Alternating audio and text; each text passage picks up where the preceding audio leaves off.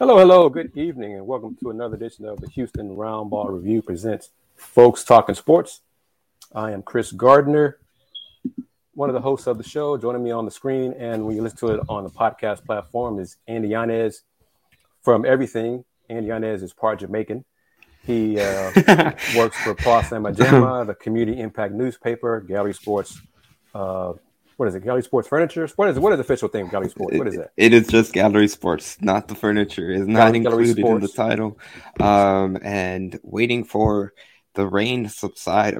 I mean, there's reports that the rain is not that bad in the Bronx, uh, but they have delayed it. So uh, once that game does start, I will be tasked with covering Game Four for SportsMap Houston. Um, I'm, I'm, not sure how directly they're affiliated with ESPN 97.5 Houston, but that's another cool um, thing I get to do for them to be able to cover the Astros in that capacity, which is which is awesome. See, like I said, Andy is part Jamaican. So. Not, not counting Let's Rage Cougs that we did uh, yesterday. Uh, apparently, people do not like Let's Rage Cougs in the middle of the day. We need more night games after. Um, well, obviously, there was a whole lot of factors, and this is coming off probably the most complete game, the best game of the Houston Cougars football team all season long. What they were able to do to Navy, but kind of a sorry, Chris, not to go on a tangent, but shameless plug. If you guys haven't checked it out yet, be sure to do so in the archives of the Houston Roundball Review YouTube channel. You can see it in, in the recent streams where Dan Dunlap, Kris Gardner joined us as well, and we recap, recapped everything of Houston Navy and their 38-20 win. All right, there he the is. We got Willy Gibson and our guest, the youngest of this soon-to-be foursome on the screen. Going to bring Willy Gibson in first to get Will prepared. Willy, how are you, sir? Good, gentlemen. How are you? You covered another Browns loss. We'll talk about that later on. Mm-hmm. But joining us, Gabe, you ready? Give me a thumbs up if you're ready. All right. Going to bring in Gabe Warren. It's two weeks in a row. We're going to talk to a commit to the Rice Owls men's basketball program. It would be great if the Rice Owls coaching staff is watching us right now. But we're going to bring in Gabe Warren. I think Gabe is in Arizona. So we're going to bring him in on Folks Talking Sports. And it's going to be new because None of us have met Gabe Warren yet. Mr. Young Man, Gabe Warren, how are you, sir? I'm good. How about yourself? We're doing great. Now you're joining uh, Andy Yanez and Willy Gibson, and I'm Kris Gardner on Folks Talking Sports. Let's get right into it. You announced your commitment to the Rice Owls and uh, Green Light U, as they like to refer to it, yes, a few sir. days ago. So, what was the reasoning behind that, the thought process, and and we're gonna we got a lot of questions for you in this time, so just be ready, young man. So first it's, off, why Rice? Um, honestly, I just felt most welcomed and wanted and comfortable with the coaching staff. I felt comfortable with the players. Um, seeing um Keanu come in and talking to him, I felt comfortable with him, and you know, it just felt like home. Honestly, like that's just that's the best answer I could give you. It just feels like home. How many uh, other official visits did you make? I didn't make any other official visits. Um, I had opportunities to, but I um I just decided that Rice was the spot I wanted to be. What other places? What other schools offered you uh, scholarships? Um, TCU, um, UC Riverside, uh, Utah Tech, uh, San San Jose State, um, State, and and and a, and a couple more. How tall are you? I'm six five. How much do you weigh? Two oh five. Two oh five. Okay, Will Andy, that might be as much as Keanu weighs. I think, right? Yeah. Yeah. yeah. Keanu's mm-hmm. six eight, and I think he said Keanu last week said he's like 205, 210, something like whatever. Um, Gabe, did you have a growth spurt like Keanu has in high school? Um, not really. When I entered high school, you know, I was about six one, and I kind of just steadily kind of grew. Honestly, I didn't have any like um like sporadic growth or anything. Okay, because Keanu told us he went from six two to now six eight. wow. So That's yeah. Okay, how would how would you describe your your game, your skill set? Um, I feel that I'm very well rounded. Um, I play very hard. Um, a high motor. Um, I play a lot of defense. That's one of my strong suits. But I also get to the basket very well. Um, but I can also knock down a shot off the catch and shoot. and I'm still I'm perfecting um, other things on the offensive end as well. What what high school do you attend right now? Dream City Christian. And what what city, what state is that located? Uh, it's located in Arizona, uh, Phoenix. It's in Phoenix, Glendale, Arizona. Okay, then I got to ask, a Glendale, Arizona prospect, how did you learn of Rice University in Houston? Oh, I, I'm from I'm from Dallas, so Mm-hmm. this is my first uh, month out here. But I'm from Dallas. I went to John Paul two last year, still one state in Texas. So, yes, the show. Um, you know, I'm a Texas native. Okay, I knew that, but I just wanted you to say it. But again, how much did you know about Rice ahead of t- ahead of all this process? Um, you know, growing up, you heard a lot about Rice just because they're academics and stuff like that. It's like the Ivy League of the South. So, you know, I value academics. Um, I have a very high GPA and stuff like that. I take classwork very seriously. So I knew about them. Um, when they offered me, honestly, a year ago on the 26th. So I've known them for for for a while. Um, just kind of let the process run out. But I've known a lot about Rice always. Andy, Will, you, you guys have questions for Gabe Warren, the newest commit to Rice men's basketball? I do. Um, first of all, Gabe, congratulations on Thank your you. commitment to Rice. Um, I, I have to start with your your Twitter handle, GDW underscore hard work. Ex- explain that, the, the hard work piece. Um, so I made that when I was uh, a couple years ago, and you know, I just feel like I'm a very hard worker. Like I'm a I'm a workhorse. I love staying in the gym. I love perfecting things. I love just keep um, getting better. You know, like this is my second year only playing basketball. I've always played dual sports. Uh, I played football all the way to my sophomore year. So I had a lot of catching up to do in basketball, but like if it wasn't for my work ethic, I don't think I would have did that. And you you mentioned your your academics. Um, what what do you plan to study at Rice? Um, I want to be a chemical engineer. I know that would be tough uh, while being uh, on the basketball court. So um, I'm kind of figuring out. But I've always wanted to be a chemical engineer. I know that's what I want to be. But I'm trying to figure out like a side quest major while I while we're in season, things like that. The best the best thing so I can produce on the basketball court and academically. Andy, how about you? Yeah, I just want to go back. Um, first of all, like Will said, congratulations on making your commit. And um, I mean, pretty soon you're going to be in the city at Rice, but kind of taking a step back. And um, can you talk a little bit about what your um, conversations were like? And really, much more what your relationships were like uh, with Scott Pera and that coaching staff. Uh, like you mentioned, they did a really good job of being able to uh, kind of make you feel like they were the program for you, much more of that family atmosphere. Can you just expand a little bit about you know what those uh, conversations were were like whenever they were recruiting you?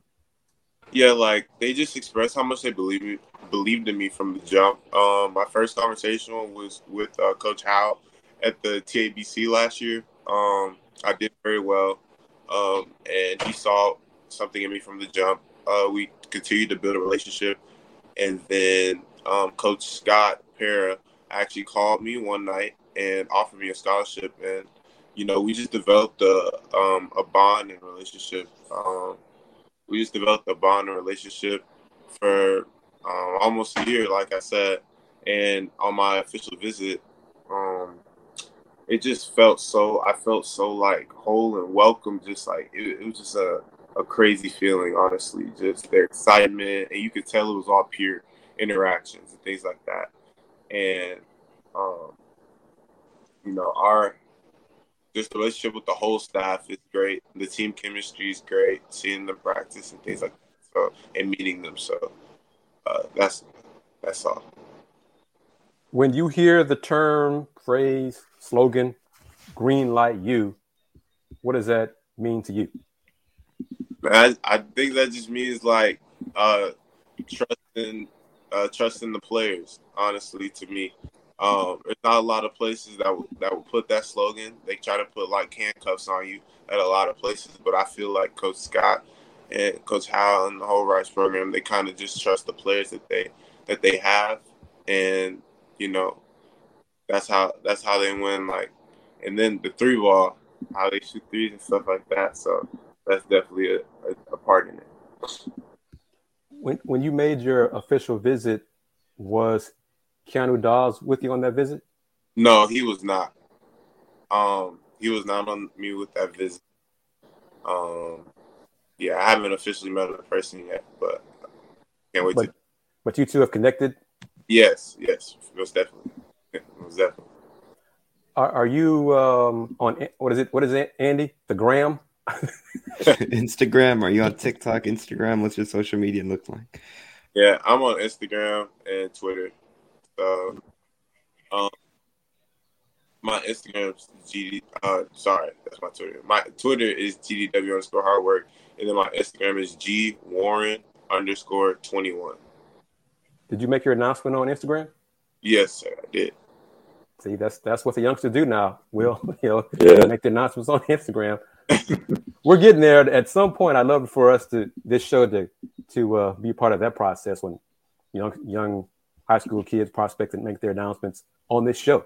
So, Gabe, you and Keanu, we're not quite at that level, but you and Keanu are, are part of our growth in talking to young players after they commit, announce their commitment. So, thank you very much for taking time to do this. Thank you. Is there anybody uh, in college or NBA you pattern your game? Pat, um, you know, I've just like growing up, you know, I wa- I watched a lot of my dad put me on a lot of Kobe, Michael, and of course in this generation, LeBron, and then um, Kyrie, um, KD, um, Ja Morant, of course. I loved watching Ja Morant because you know he's just he's elite, and then uh, those are really the guys I have my eye on right now. Like I just watch a lot of their their games and, and highlights and stuff like that. Do you have a favorite player? Um, right now, I would say it's it is Ja Morant. Like I haven't seen like it's crazy what he's doing. Prime Russ almost. And and who would you compare your game to in the NBA? In the NBA, who would I compare my game to? Oh man, that's a tough one. Um,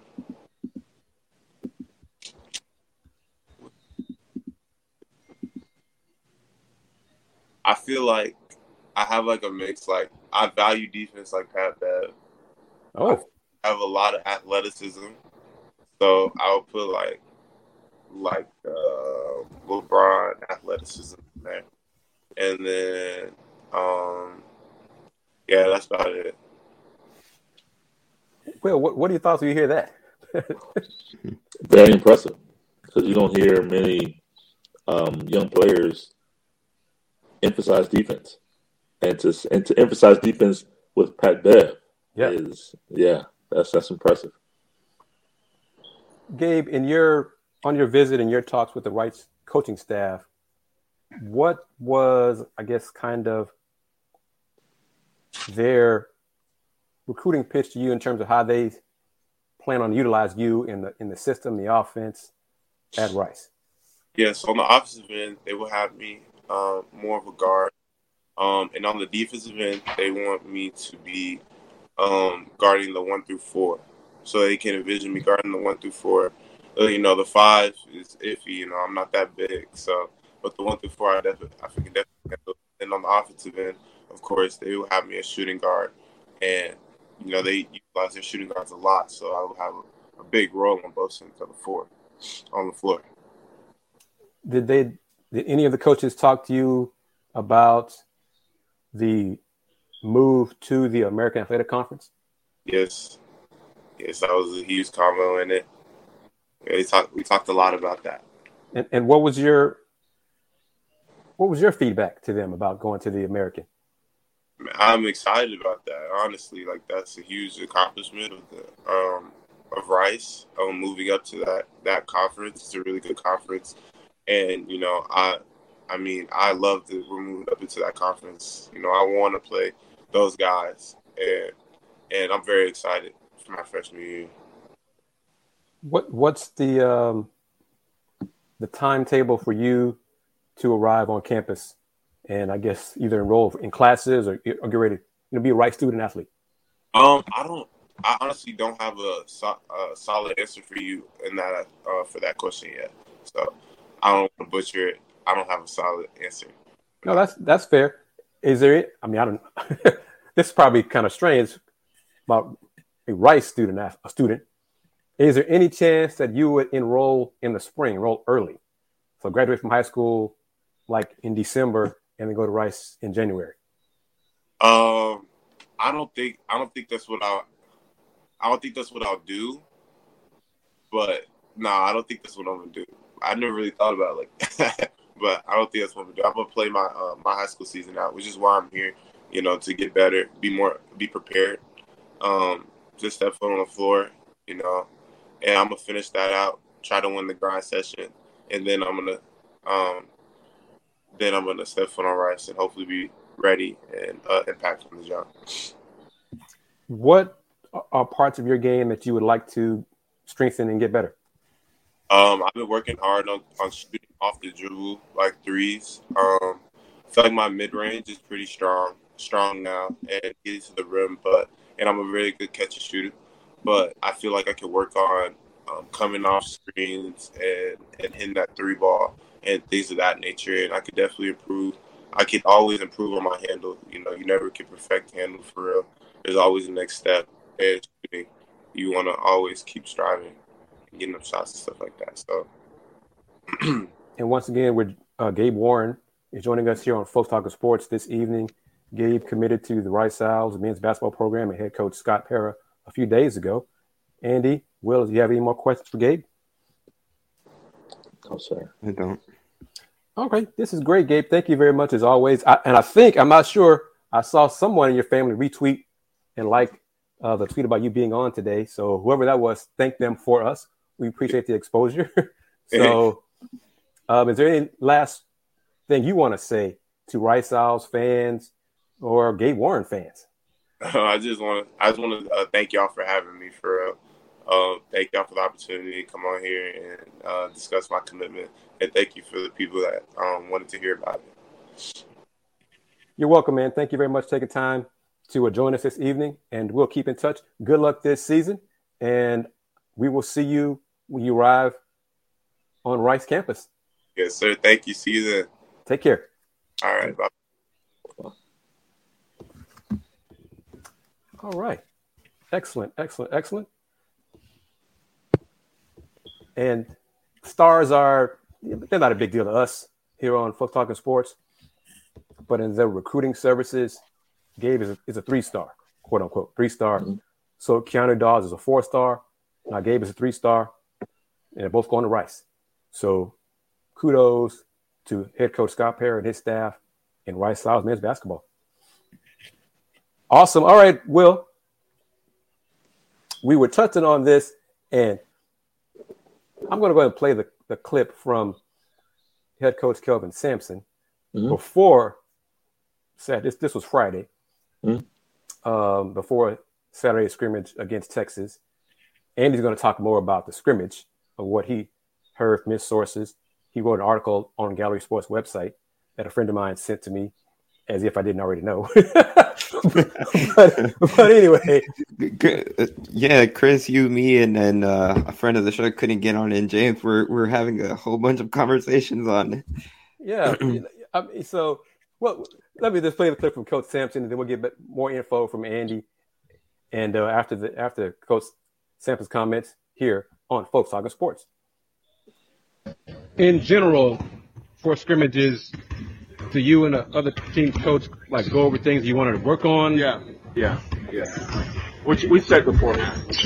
Like one year, uh, it was during the scrimmage. I just blew the whistle. I called the other coach over. I said, you know what? Let's put uh, um, a low shot clock to work on our uh, our our low shot clock stuff, whether it's baseline out of bounds, sideline out of bounds.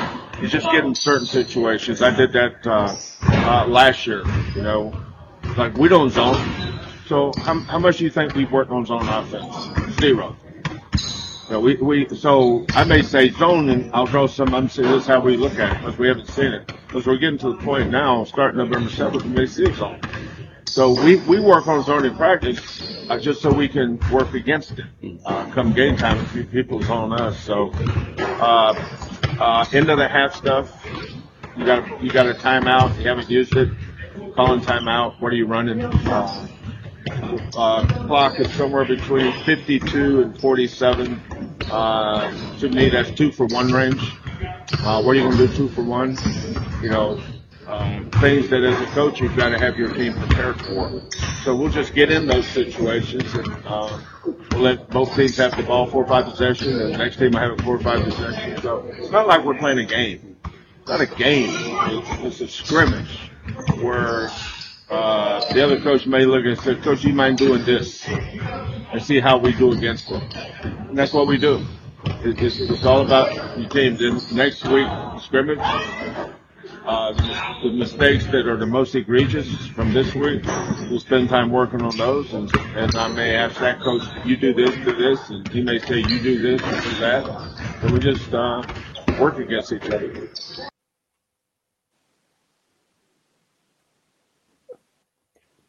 All right, Will. So, what are your thoughts of what you just heard from Coach Sampson?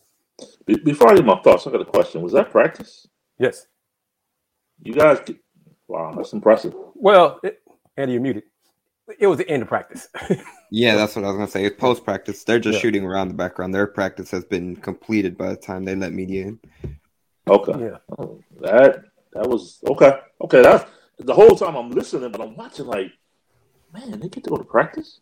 Yeah. Like, yeah. The only practice part of practice, opening practice we saw was like the what the first day. Yeah, first day where they were mostly just warming up, doing drills. Yeah. Okay. Go ahead, Will. I'm sorry. Go ahead. All right. My fault. No, no, no, no. My fault. To answer your question, um, yeah, it, it's a it's an opportunity to to beat up on someone else, so to speak, for lack of a better term. You know, you you get tired of seeing you know uh, red and white all day, every day in practice. So you have an opportunity to go against, in this case, the burnt orange. And so, hmm. and as you said, trying things out to develop your your team to develop situational basketball. You mentioned, you know, 50, between 52 and 47, the two for one situation, zone offense, um, low shot clock, baseline out of bounds, things like that. So, I mean, you can practice that team wise all day, every day, but to see it against opposition before the season is is tremendous. Yeah. And now we're going to go to Andy Yanez who got more info about the not so secret scrimmage. Go ahead, sir. Yeah, so where I guess we might as well start with the structure because I, I, I found it interesting how it was structured, um, or at least what what I was told is they had they they technically played three different periods, but they had two where they were set up kind of tradi- traditional twenty minute uh, halves for the quote unquote, and in between those two 20 minute periods, they had a bit of a halftime where the two programs even got to go to like the locker room and stuff like that. And um, from what I was told, that first period, quote unquote, it was a it was a very defensive battle. I mean, Houston and Texas. Um, I guess focusing from the Houston perspective, it they really struggled to to make shots offensively in that. Again, the, I, you can't see me. I'm quoting when I say that first half. Um, but you know, when it when it came to that second period, it was um, Houston was able to to start making more shots and create some separation.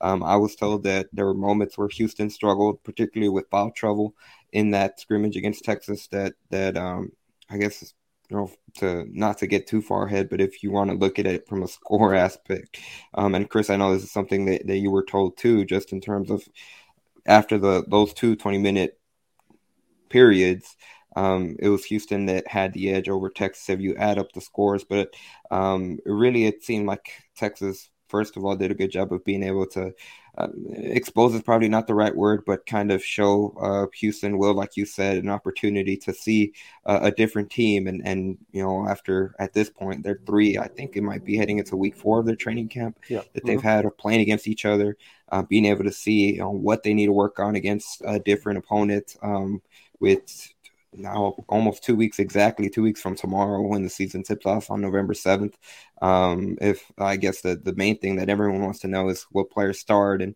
um, jeff goodman reported this. I was told something similar. Chris i'm sure you were told the same thing that the players for houston stood out were Jarace walker marcus sasser uh, and Tramon Mark offensively, and Jamal Shead, even though he wasn't hitting his shots, he was a, a very, very good player in terms of being able to facilitate um, and really be that point guard for Houston, for the Houston Cougars offense, which um, is not surprising. We saw something similar along those lines in the red and white scrimmage that they had just last week, uh, the inner team scrimmage that they had that was open to fans at the Fertitta Center. But um, Chris, I'll toss it over to you to, to fill in some points that I might have missed. Oh, the final, the 10 minute period that I mentioned, that was much more for the underclassmen for the walk on. So it wasn't, you know, that was just a, it was its own separate period for, for those players. But um, that's pretty much all the scoop I have.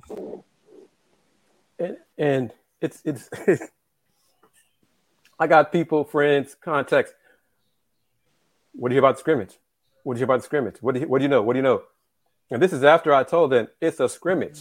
This is after I told yeah. them this is after I sent them the video interview with Coach Sampson saying the same thing. It's a scrimmage. It's and to, and to add on to the point, I mean, what Kelvin said a week ago after the red and white scrimmage, he said it. I mean, it's an important thing for the program to be able to, again, like you said, will be able to face off against someone that isn't yourself. And the the phrase that that uh, Kelvin said, I can't remember I'm quoting him directly, but he said something along the lines where the team needs to be exposed, and the earlier the better for the team uh, as they you know, get into the 2022-23 season. If you look at the final score, yeah, Houston came out on top, but that's not that wasn't the focus. That was never the focus for any of these scrimmages. Uh, to kind of piggyback off Allen Iverson, it's not a game. Uh, I guess it's practice. It's a scrimmage. So yeah, don't run away and say, "Oh, all the Houston fans, we beat Texas. We beat Texas." No, but yeah, and and some fans will do that. And and to those fans, I'm going to say this.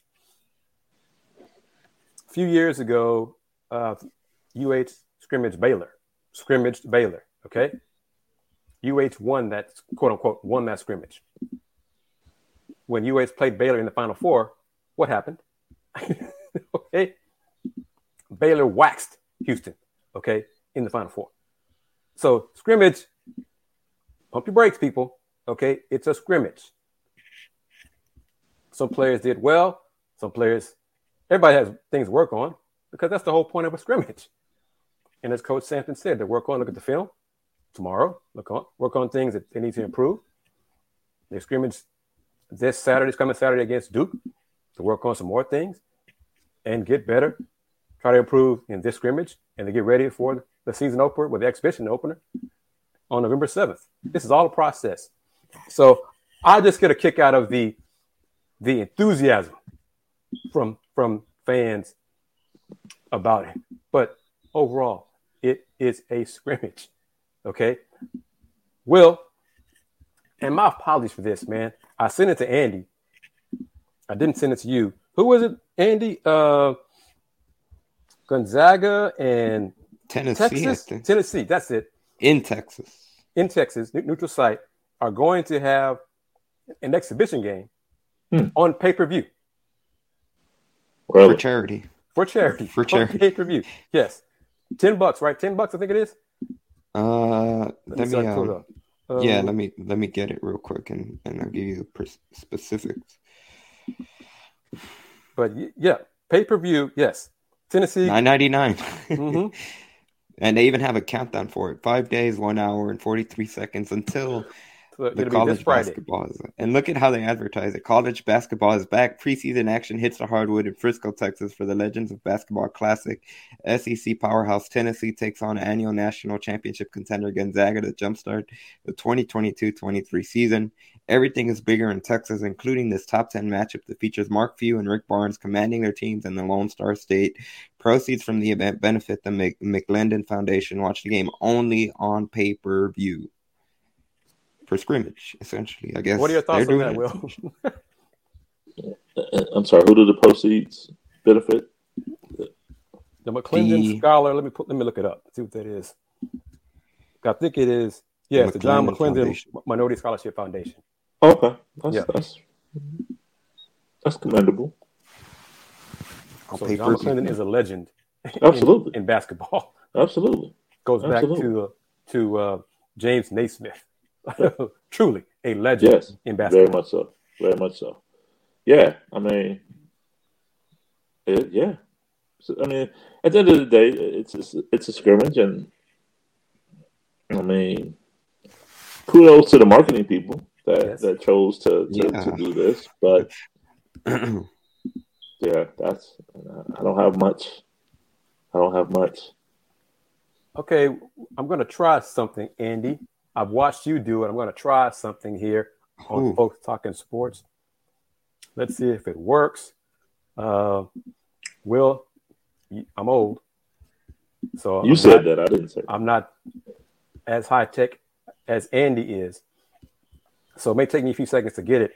And hopefully the volume is good. But we're going to talk about Big 12 media rights and conference payouts.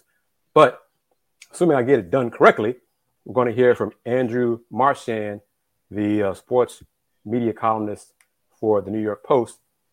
He had this little clip is from his podcast with sports business journalist John Ourand. So it's Ourand and Marchand do a very good job on this, their podcast. Mm-hmm. But let me see if I can pull this up. I'm going to hope I do things correctly. My steps. Okay, that looks pretty good. All right. Well, I got to do one more thing, and then hopefully I'll play it correctly, and then we'll go from there. So, cross your fingers and your toes, everybody. Let's see if I can get it done. Let's see here. Okay, so the next thing I got to do is play it. So hopefully it will work once I click on that play button. So let's see here. Let me see. Where did it go? It just lost it. Let's see. I think they there could be a deal to be done. Uh, I think the sides are apart at the moment, but there's movement. Look, if I'm the Big 12, I might wait, quite honestly, because if you go 16 months from now, uh, you can bring in all the other players and negotiate with them. If I'm ESPN and to a lesser degree Fox, I'm being a little more aggressive. If I'm them, I want to box out those other. I don't want Amazon to have a chance at this. Let them have the you know go have the Pac-12 uh, and you know let that go into oblivion. Uh, and if, if if I'm the you know and I'm on ESPN, is it going to cost me more in a year and a half than it is now? I would say it's going to cost you more than so if you pay a little bit more than you really want right now, it probably makes sense. Yeah, I, I, I generally agree with you. I think that expansion is uh is sort of no longer on the table as a, as an immediate concern right now. It, it looks like I think that the, Big Twelve, if, if they waited, could certainly get some some more money. But expansion is, is, is still out there as a as a possibility. If I'm the Big Twelve and I have uh, ESPN and Fox, really the two networks that run college football. I want to get that deal done. I want to get it done quickly, and I, I, I want to make a statement.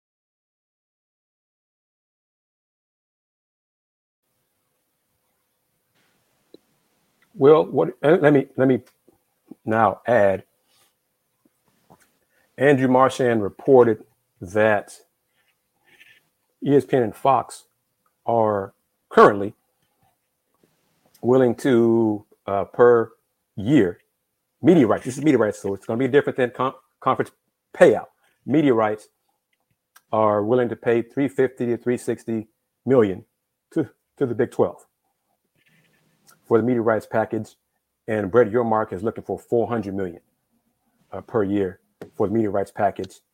So that is roughly 30 million, 33 million dollars per, which is about five to eight million dollars more, an increase than what they're currently getting right now. So, based on that, what do you think? What do you think? Do you think Andy, you as well, you you and Andy, you and Will, do you think uh, you agree with Andrew? Should the Big 12 wait until 2024 for their exclusive I- initial exclusive negotiating window, or should they, as has been reported in the last few days, reach an agreement by the end of this month with this bump in pay with uh, ESPN and Fox now? Um, if it's me, you, you have to go with now because who knows in 16 months what will happen. You don't know what I mean. It sounds like, oh yeah, you have 360 in the building now. So, and to to say I'm holding out for 400, I mean this isn't this isn't um, I may be shallow in saying this. I don't, I don't know, but this isn't. Uh, this isn't Roc-A-Fella Records. I'm sorry. I, I was trying not to say it. I was trying not to say it. I really was. But um, this isn't strong. You're not going to strong arm a TV network for forty million dollars. You're not. You're not, and you're not. You're not negotiating from a, a position of power. They are. So to say I want 400 million, I'm holding out for 400 million when they're offering 350, 360. I hope that works out for you if you choose to wait. But I don't. I don't see a benefit in waiting. A lot can change. Who thought USC and UCLA would be in the Big Ten in in in March of this year? You, you don't know. So uh, that's okay. Interesting. Interesting. Andy, what do you say? I agree. I think it, it's certainly tough to pass up to get it. I'll, I'll use the phrase guaranteed, but it, though it is guaranteed now, if you could get a deal similar to that now, I think if you look at it from the perspective of Brett Yormark and if you are in his shoes, I think it comes down to how confident you are that one you can how, where you can position the Big 12 in terms of brand. Uh, whenever we've heard him talk countless times, that seems to be uh, the buzzword he likes to use in terms of the brand of the Big 12. Can you build that up to a point where you know, 16 months down the road it is at a much more lucrative, much more attractive spot than it is now? And they mentioned it right there in the clip, just in terms of um, that big what if, and that comes with expansion. Um, I think if you could find somehow find middle grounds in terms of getting a deal agreed that is along those payouts that might have some clauses in between if expansion if more teams were to join the Big 12, that could be something that uh, would probably be in the best interest of the Big 12. Um, just in terms of that probably being the, the most thing that adds value to the conference as a whole, at least immediate value um, in a short term. But I don't, it's tricky. It's hard to pass up guaranteed money. And like you said, um, well, something that is uh, a constantly changing landscape in college football. Um, uh, especially since it would be guaranteed. And like they mentioned in the clip, it's ESPN and Fox. So when it comes from an exposure standpoint, those are the two networks you want to be in now. Um, the big question is they're always going to be behind the SEC and the Big Ten, but you know that's yeah, that's, that's not that's not going to change. so yeah, yeah, yeah. There's nothing they're going to do about that. But uh, it, it's a tricky situation, and it all comes down into all comes down to you can build a brand up to the point where it's not just talk, and they are at a standpoint where they are much more lucrative. They are more attractive from a fiscal standpoint, um, and I'm not entirely too sure about that. So I, have to agree with Will. I would take the the guaranteed money now if that's on the table. I agree, and I'm going to play some comments from Commissioner Yormark from Tuesday Big 12 basketball tip off, and I hope it's you can hear it. You know, boost the volume if you need to, because I think I also have it on my YouTube channel. But take the money now. It, my thing about taking the money now, just don't do what the ACC did. Okay, yeah, don't do not lock huge... yourself into a 20 year commitment. Don't yeah, do that. Yeah. No. Okay, just please don't do that.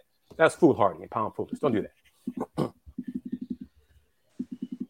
I'm surprised Andrew Marchand did not expound on, you know, if waiting 16 months for other bidders, like who?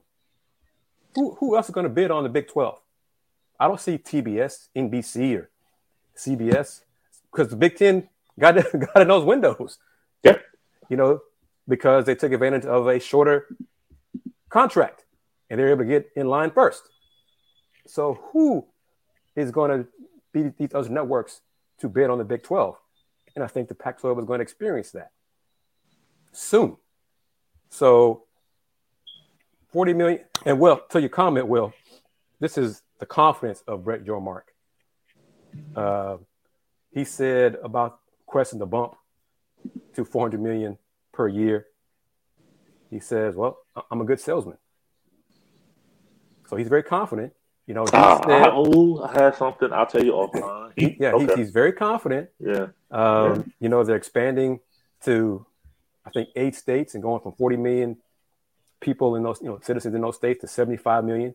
So that's part of his pitch to these networks and part of his rationale to get this bump in pay. But let's see. I'm going to play the clip from Commissioner Yormark. It's about four minutes long. First part is about football scheduling. And then we'll, toward the end, you're really going to like it because I got comments to say after this about what I heard from colleagues while in Kansas City about some of these things that Brett Yormark said. So, Will, you might not be alone in your thoughts. So, Andy, Will, here we go. Brett Yormark, commissioner at uh, the Big 12 basketball tip off from Tuesday. And this is before the reports got out Wednesday that um, an agreement could be reached within the next week to two weeks. So here we go. Brett Yormark from Tuesday at the, back, the Big 12 basketball tip off. What does a 14 team football schedule look like? Well, it's it's funny you should say that. So we had a call this morning. Uh, we will not have divisions. Uh, we'll announce the this next year's schedule in early December, which is pretty much when it has been done previously. And over a two-year period, each of the schools will, will play each other um, at least once. So um, excited about what that schedule will look like when we finally put it out. How would you work that out without divisions then? I guess what's that? What else is that going to look like? I'm not ready to comment more than that just now. It'll be released next month. Nine league games, that's Yes, nine, uh, nine league games. We'll announce it late November, early December, um, and I'm, I'm excited about what it'll look like. Rivalry, rivalries, preserved, we can preserved. preserved, absolutely. Looking at geography, you know, obviously, you know, from a student athlete perspective and travel. So all those principles are part of the decision making, but we'll end up in a great place. Since we're at basketball, have you taken a look at what a 14 team league means for the basketball schedule? 18, eight, it'll be an 18 game schedule, uh, no different than what it is now. Um, and over a two year period, you know, each school will play, um, you know, other members of the, all the other members of the conference, both home and away. Five, five and eight is the uh, is a breakdown on that potentially. Yes, and, and potentially, and we'll release that in December also, you know, for the go forward. And there's been plenty of reports that Oklahoma's actually trying to negotiate for that. That's, so My, my conversations with Oklahoma and, and Texas have al- always been about, you know, being great members until they leave, which is in 25. And the experience has been very positive so far. When you went into negotiations with ESPN and Fox, was it simply a matter of having a number in your head, or what were you looking for from Well, the partners? economics matter, but I want a real partnership. And we have a great partnership with both. But everyone needs to step up their game. Uh, more marketing, more promotion, more support of our student athletes in all the right ways, more storytelling. Economics matter though. Uh, but it's those fringe benefits that, you know, make, make a deal or don't make a deal.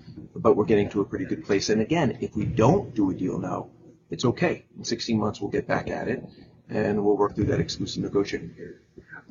Are you still in the market for expansion if things are, you know, Well, as I've said before, uh, you know, back in, in July, we're open for business in every respect. Expansion being a, a part of that also. If there's an opportunity that something presents itself that's truly additive and creates value, extends your geographic footprint, potentially puts us in a fourth time zone, why not? Uh, but it's got to be all about value creation. It's getting into that fourth time zone. Is that a real wish or real? Well, listen, if we can offer continued scheduling flexibility for our media partners, we, we'd like to pursue it. But there's a lot that goes into that decision. And, um, you know, again, we're vetting out any and all possibilities right now. How about, how about future championship sites? Have you, are you, you know, you've only been on the job for a few months now, but, um, Well, I mean, basketball's listen, here for a while. We, we, we love Kansas City. Um, prior to me coming on board, we extended to 27. Uh, the women come over next year in 24. Um, so for the foreseeable future, we're here. Uh, but I would like to create some tentpole events, maybe outside of our championships, that give us an opportunity to showcase who we are and where we're going in major markets across this country, in an effort, obviously, to nationalize this conference. So everything's under you know consideration right now. But we're thrilled being here. Um, I've heard wonderful things about this tournament, and for the foreseeable future, we'll be here. What are your thoughts, Will? Go ahead. Well, the first thing he said early in the in the statement in, the, in his availability about the travel and the concern about student athlete travel, but then he talked about adding the fourth time zone. What? What? that was the first thing. I'm sitting here like, okay, huh, huh, interesting. But um, yeah, that I mean, ah, yeah, That was interesting. I'll defer to I'll defer I'll defer the rest of my statements, but yeah, that was interesting. Okay, next, um, not mm. a clip. This this part that I'm going to say was during his interview with I forget her name. I I think I forgot her name. I, I will mess it up. When he was on the, the stage, just before he talked to us right there. One of his opening comments to to the media, Will Andy, is we're going to move the media away from courtside for the conference tournament and sell those seats to fans. So media will be sitting up in higher higher places in in the building. We're going to raise ticket prices for the first time in 10 years of a tournament to generate additional revenue. So colleagues are like, so you're going to tell the media here at a media day that you're moving us out of our seats so you can start taking to the fans. That was that did not go over well at all. Of course. Of course. Uh, next, Commissioner Yormark has been consistent in his goal to nationalize the Big 12. Numerous colleagues touched on what I touched mentioned last Sunday. Nationalizing the Big 12 this is this is an older conference, older fan base. Okay. And, and many of them said, good luck with that, Yormark. okay. so, Andy, as a youngster, what, do you, what is your reaction to that? You're on mute. Oh, I muted you. Yeah. Mute. Now you go. There we go. Am I good? Audio yes. good? Yeah. All right, sweet. Um, just what I was going to say. That's something that um, Brett Yormark reiterated, reiterated when he was here in Houston in terms of that goal, wanting to nationalize the conference. And then he he said it again. I, I think he has that engraved into his memory in terms of open for business means uh, any basically all options to be able to to help the brand that is the Big 12. When it comes to uh, modernizing the Big 12 conference. Uh, it's interesting, especially when you look at um, kind of the origins behind it, where it's rooted, just in terms of, especially you don't you don't think about it from a traditional standpoint. The Big 12 isn't necessarily. Um,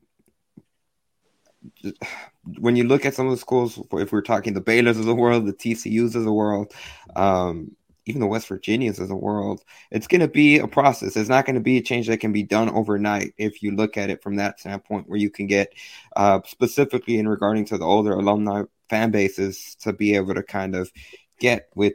Uh, oh, this is going to sound so cliche and so uh, so funny, but to get with the times, for the lack of a better phrase, um, it's going to have to be a long process. They truly are committed to changing the ideology of the conference, which, um, and when I mean time, it, it's years. It's honestly probably decades when it comes to um, gradually having to change that. But I think his mind's in the right place, and it's something that has to be done if you want to, especially right now, because it's it's clear that the SEC and the Big Ten are are the top conferences in all of you know college sports. So what what are you going to do? Um, one, you have to find a way to make yourself unique from that standpoint to stay alive. What makes you different from those conferences? Why should a national audience um, care about you, for the lack of a better uh, phrase? And I, that's why I, I, think what he has in mind, it's something that has to be done um, because at the end of the day, um, and it's going to affect the TV contracts and all that stuff. Um, if you're not going to be willing to to adjust and, and change that ideology, um, a BYU Baylor game is not going to be able to be uh, sustainable for long term success if you keep doing what you've been doing. Especially when it comes, you look at if that if his goal truly is to nationalize. Well, what are you making the rest of the country do to care about a BYU Baylor game, a TCU, um, you know, a TCU West Virginia game, um, and make those relevant to the rest of the country? And he's he's trying he wants the conference to become more, more culturally culturally diverse. Yeah. So that will take time to do for sure. Um, the Big 12 hired um, a company the last few days to help with promotion of the conference, um, to help with modernizing it, modernizing the conference. The, that that company has worked with a lot of Roc Nation clients, other clients that, you know, currently are not Big 12 clients. So he's got a lot of grand ideas. One of the things he touched on about more, one of his talking points is storytelling. He wants more storytelling yeah. for all the players, student athletes, student assets. I say my word in the conference. And he says in one of the new, before new members join July 1st, 2023, one phase of promotion will be done by that point to welcome in the new members to the conference.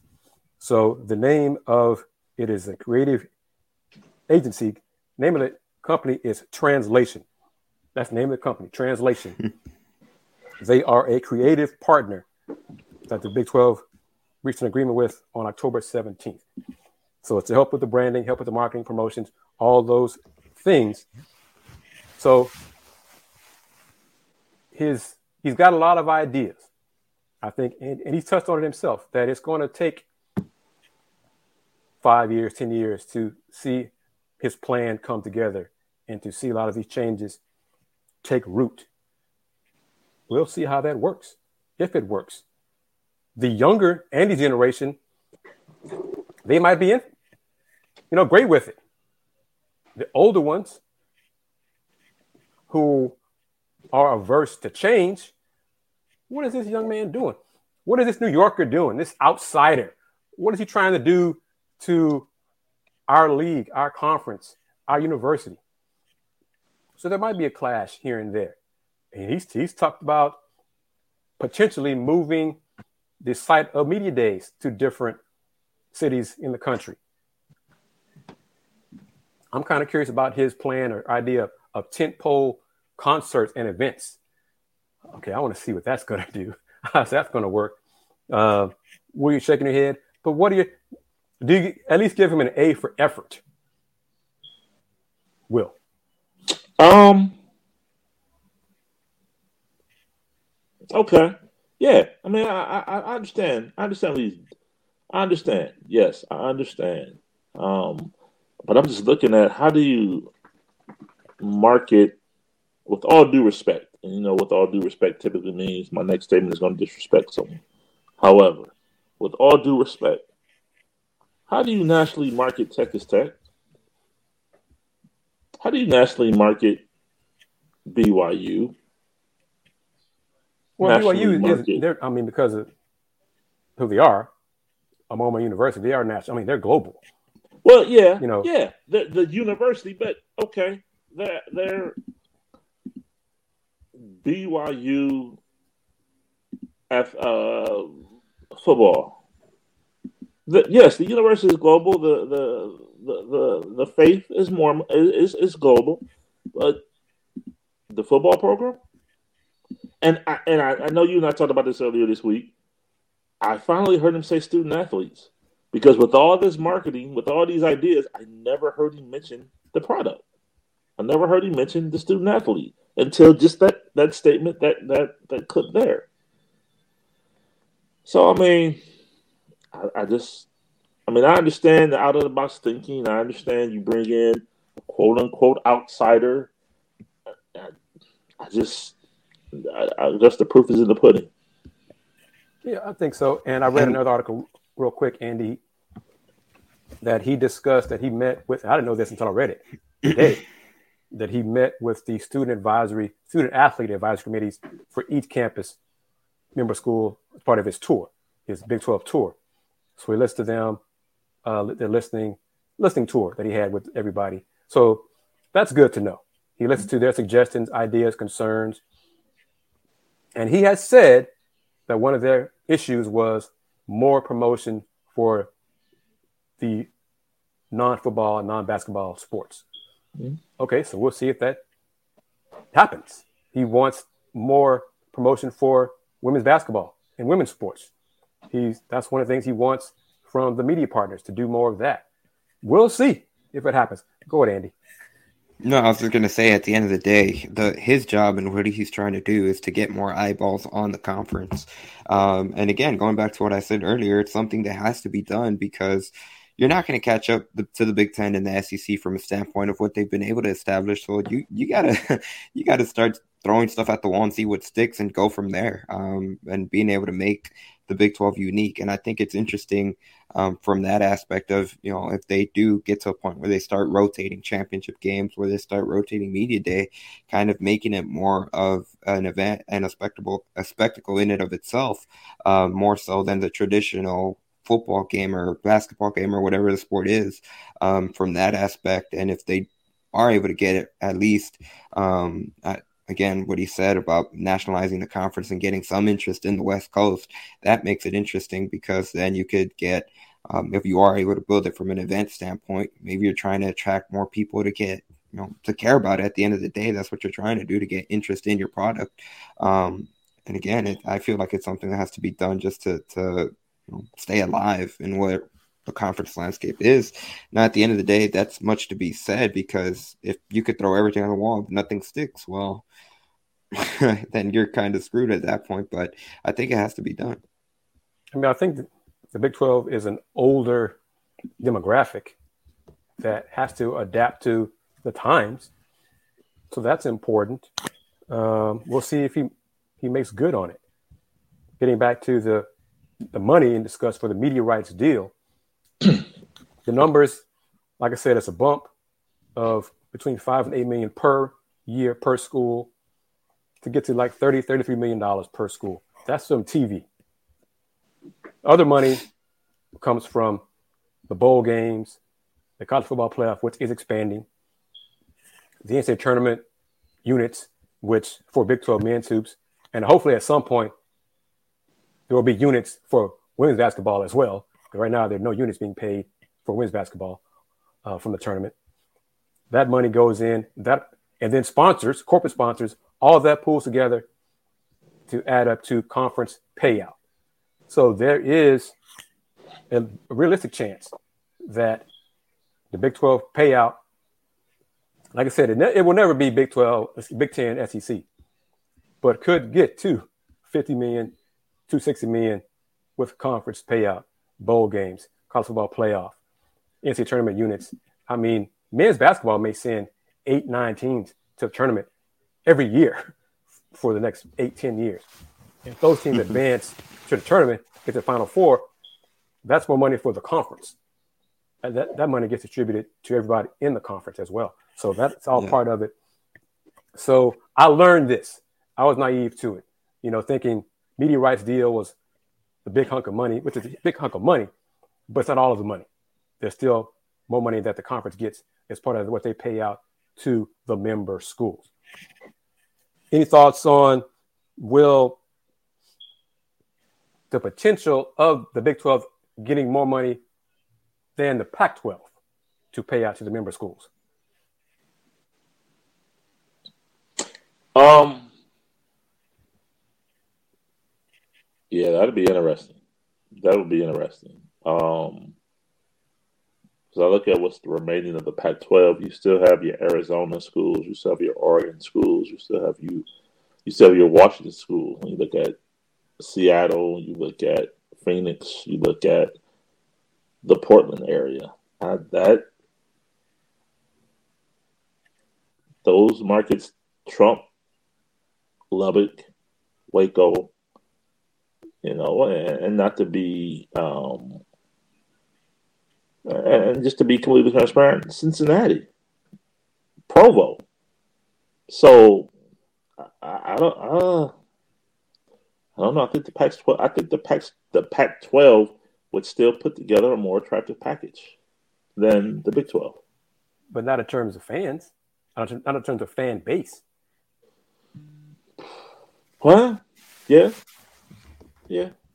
And and then it's I'm curious to see what the Pac twelve will do.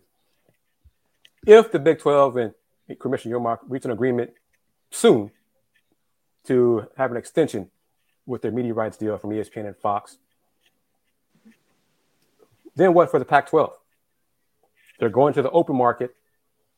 What's left? Yeah. Except digital platforms. And the Pac 12 is not the NFL in terms of ratings. Okay, Right. so Amazon Prime, whatever the hell it is, how many folks are going to watch the Pac-12 sports on Amazon or Apple? Hmm. So, in that scenario, if if the Pac-12 goes that route, only that route, which I think would be a huge mistake, and a lot of the coaches would be like, "Okay, you just this, we're getting more money, but you're taking away our, our exposure because there's still more exposure on linear platforms than digital." Yeah. Then, who's to say will Arizona, Arizona State? We don't want this. We want to go to the Big 12 now. so, so, we're, so that's just some thoughts out there. Andy, we're going to wrap it up. So you can, uh, before you go, cover the Astros Yankees game. How can folks find you on social media, sir? Yes, sir. They can find me on Twitter at aonis underscore five. Um, it's cut off a little bit on the on the screen there, but there it's on the ticker at the bottom. Uh, also, be sure to subscribe to the Potsdam Jamma YouTube channel. That's P A W D S L A M A J A M A, which I have memorized down. Uh, your one stop shop for Houston Cougars football, men's basketball, and women's basketball. Um, we are last time I checked, we're at 382 subscribers, so um, slowly inching closer to 400, and obviously we're on the road to a thousand subs. Um, please be sure to subscribe to the channel; it'll really help us out because once we get to a thousand, that's when uh, we can really start cooking when it, when it comes to monetizing with the channel. Um, and if you're interested in sponsoring the Let's Rage Coogs post game show, be sure to reach out to me at the emails you see once again in the ticker let's rage coogs at gmail.com all lowercase all letters um, no extra symbols just let's rage coogs at gmail.com um, i mean that's pretty much it thank you again Kris for having me on your show i'm gonna have to hop off a little early because i do have to get on another um, one but thanks again sir Do your job, man. Will Andy's uh, part Jamaican. It's many hats. So, go ahead, man. Take care. We'll all see you this bye Saturday. y'all Take care. see you All right, yes boss. sir bye y'all Yep. And um, we haven't touched on it very much, Will, but the Cougs football team beat a bad Navy team yesterday, 38-20, Okay. setting, setting up another game against a bad football team, South Florida, this Saturday, homecoming at Houston, 11 a.m. kickoff. I I said yesterday on the Let's Rage post game show, I predicted it's not going to happen, but I predicted 30,000 fans will come to the homecoming game this Saturday. Okay. Will and, and Dayon said 20,000, 20 to 25,000. Okay. They're probably going to be closer to being right than me. But 30,000, I think, is that's nothing. but in Houston, that's a lot.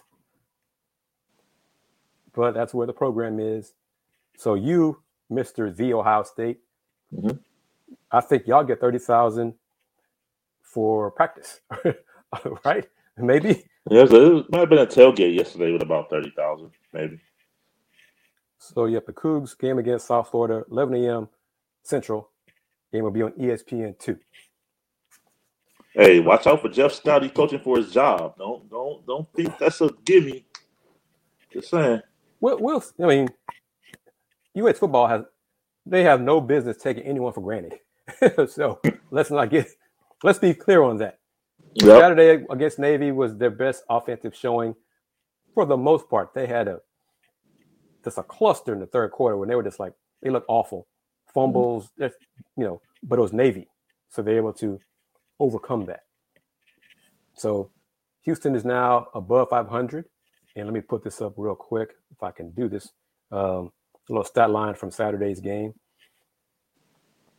They're above 500 overall, two and one, Mr. Gibson, in the conference. Yeah.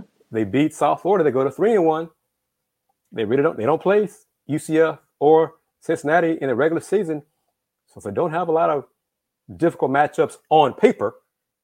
The rest of the regular season, so there's a chance they could do what they did last year, beat up on bad teams, and still not be a great team. But I digress. anyway, what happened to the Browns today, sir? A combination of things. I think again, until you know how to win, you don't know how to win. And I said it two weeks ago. This team just doesn't know how to finish, and they, they just don't know how to finish.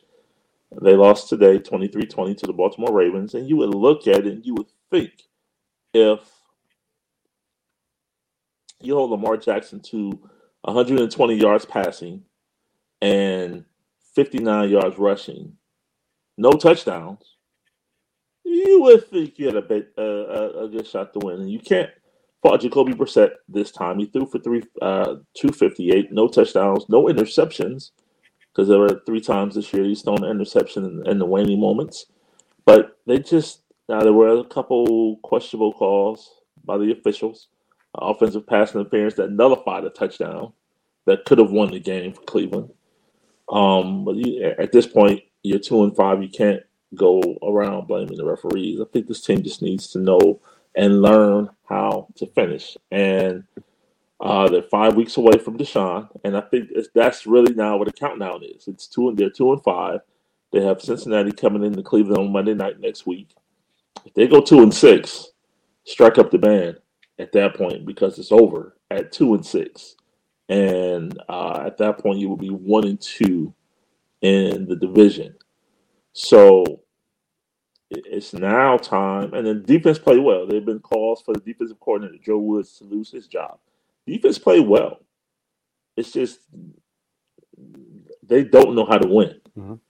and until you know how to win, you don't know how to win. If that makes sense, I mean, it just they just have to learn how to win, and I think now people are just waiting for December fourth when Deshaun Watson, and they think Deshaun Watson is going to be cure all. He's going to come in and they're going to go five and zero oh, because that was the whole thing. The thing was if they can get the five and five and six, six and five without Deshaun, Deshaun's going to come in. They go five and one at worst, and then they'll be in the playoffs.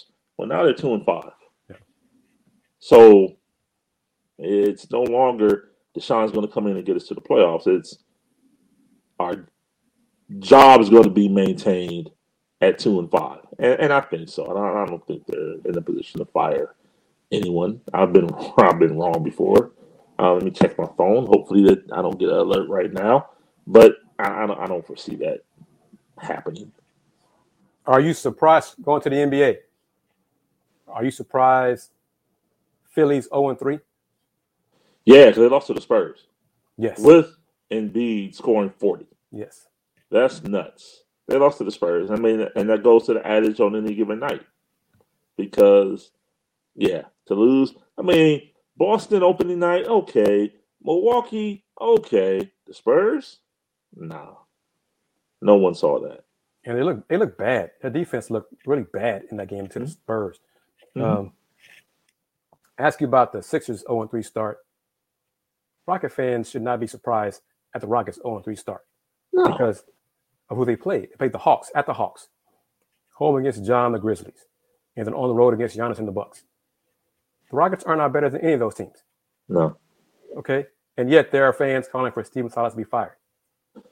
Why? I mean, and I asked some of them last night on the show on Let's Talk Houston Rockets. Why do you want him fired if you're trying to, if if your goal is to be bad enough to improve your shot to get Victor Wembanyama? Yeah.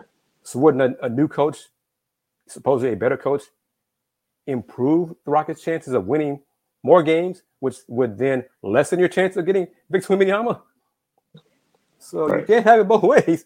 You know? Right. So I'm surprised Utah is off to a great start. Well, good start. Oh, oh, you should hear the fans in Cleveland now. See, it wasn't Colin Sexton. Colin Sexton was the answer. Mm, okay. Mm, yeah. No. Okay. Oh no. Right. Yeah. Yeah. Utah, I think they'll they'll reach their plateau soon because at some point Danny Ainge will be like, uh, fellas, right. Um, we're trying to lose games here yeah. to get uh, Victor Wembanyama or Scoot Henderson. Y'all need to okay, slow down now. Pride is one thing, but I'm thinking long term. okay. right. right. So so it's just one of those things. I get a kick out of it. Fans are fans. Fans have a different perspective than media, which is are their fans, you know. Yeah. And so that's understand, understandable. Well, The Buckeyes yes. beat Ohio, Iowa yesterday, right? Yes, sir. 54-10. Iowa yesterday, right? Yes, sir. 54-10. Iowa's offense seems like it's from like the 1800s. Well, here's the thing. Um, it's the most blatant case of nepotism in college football history. Uh, Kirk Ferentz is the head coach of Iowa. Brian Ferentz is the offensive coordinator. Brian Ferentz is Kirk Ferentz's son. He's not going anywhere. Um, Iowa has scored seven offensive touchdowns for the entire season. Ohio State has three wide receivers with five touchdown receptions this season. Um, CJ Stroud has 29 touchdown passes this season. Iowa, as an offense in totality, has seven offensive touchdowns this season. The, the, the touchdown they scored yesterday was a defensive touchdown. Yes. yes. So, yeah. That, that, yeah. that that says it all right there. I mean, those numbers, those are facts. So Iowa, you get what you got. you wanted that. You allowed, you allowed it to happen. Now you got it. Yep. So, so now you're dealing with it. And their offense, it's a bad joke. I mean, it really is a bad joke going forward. Um, I'm bouncing around because we're going to wrap it up. yeah. Jimbo Fisher fans, how you doing? I'm going to say it like that. How you doing?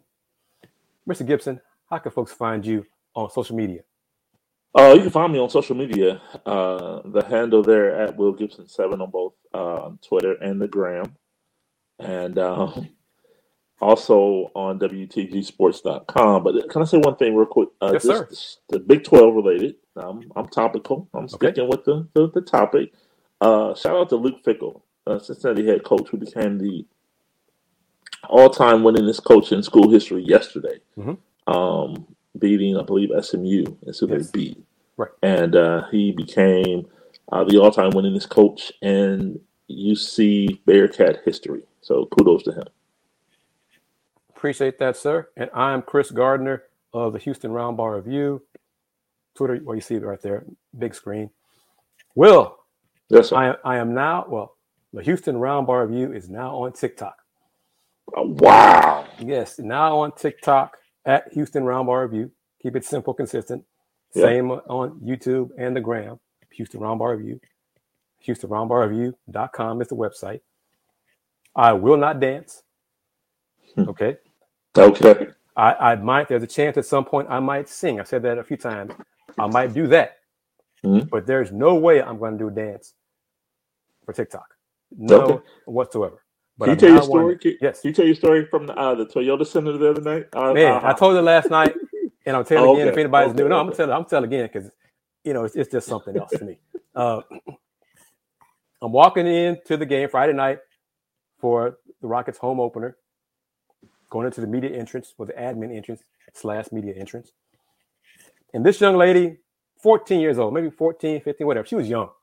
Okay, puts her smartphone down to mm-hmm. prop it up on a pole. Okay. And at first I'm like, what is she doing? Yeah. You know, is it broken? What, you know, what is she doing? Then she takes a few steps back to be with her her friend. And the two of them proceed to do a dance routine. I mean, the hand things, all everything together in tandem for TikTok. So I'm just walk shaking my head and I walk by him and it's like, yep, I'm old. It's another generation. because yeah. So yeah. and then I put that on Twitter and I had some friends say that the high school kids, that's all they do. yeah. I'm like, wow. Okay. Yeah. That I, I learned something new right there. So youngsters, if you're gonna do that, I hope you're getting paid for it. You know, good. That's my thing. If it don't make dollars, it don't make sense. Don't make sense. so wrap it up. I'm Kris Gardner of Houston Roundball Review, HoustonRoundballReview.com. Thank you once again to Gabe Warren for joining us in the first segment of this show. He's the most recent commit to the Rice Owls men's basketball program. Good luck to him this season, and good luck to him when he gets to H Town next season to join the Owls. So that's another thing that we're trying to do: get more of the kids who commit, announce their commitments, most likely on the gram, but then have them come on this show on Folks Talking Sports to discuss it. So hopefully that'll happen more in the future. So as always, thank you to the folks who watched us on the Houston Roundball Review, as well as on the Folks Talk Sports Twitter account, which I did not plug enough because I want to get Gabe's info on there. But Folks Talk Sports, F O L K S T A L K S P O R T S on Twitter. So thank you very much to everybody who who watched us on YouTube. Tony M, Brandon, Mister Rockets will win 33 games this year. He said that last year too, so he's consistent. So thank you as always for everybody doing that. Kudos to Andy Yanez for his info and insight about the Cougs Longhorns scrimmage. And remember, Cougs and Duke will scrimmage this this Saturday. I'm not going to give the location. I know where it is. Folks will find out eventually. It probably it's not a secret. You'll find out. Uh, and if you're wondering if missing James Mueller, James had another commitment this evening, so he was unable to join us. But hopefully next week he'll be able to join us. So, in conclusion, we'll see you next Sunday on another edition of Folks Talking Sports. Take care. Peace.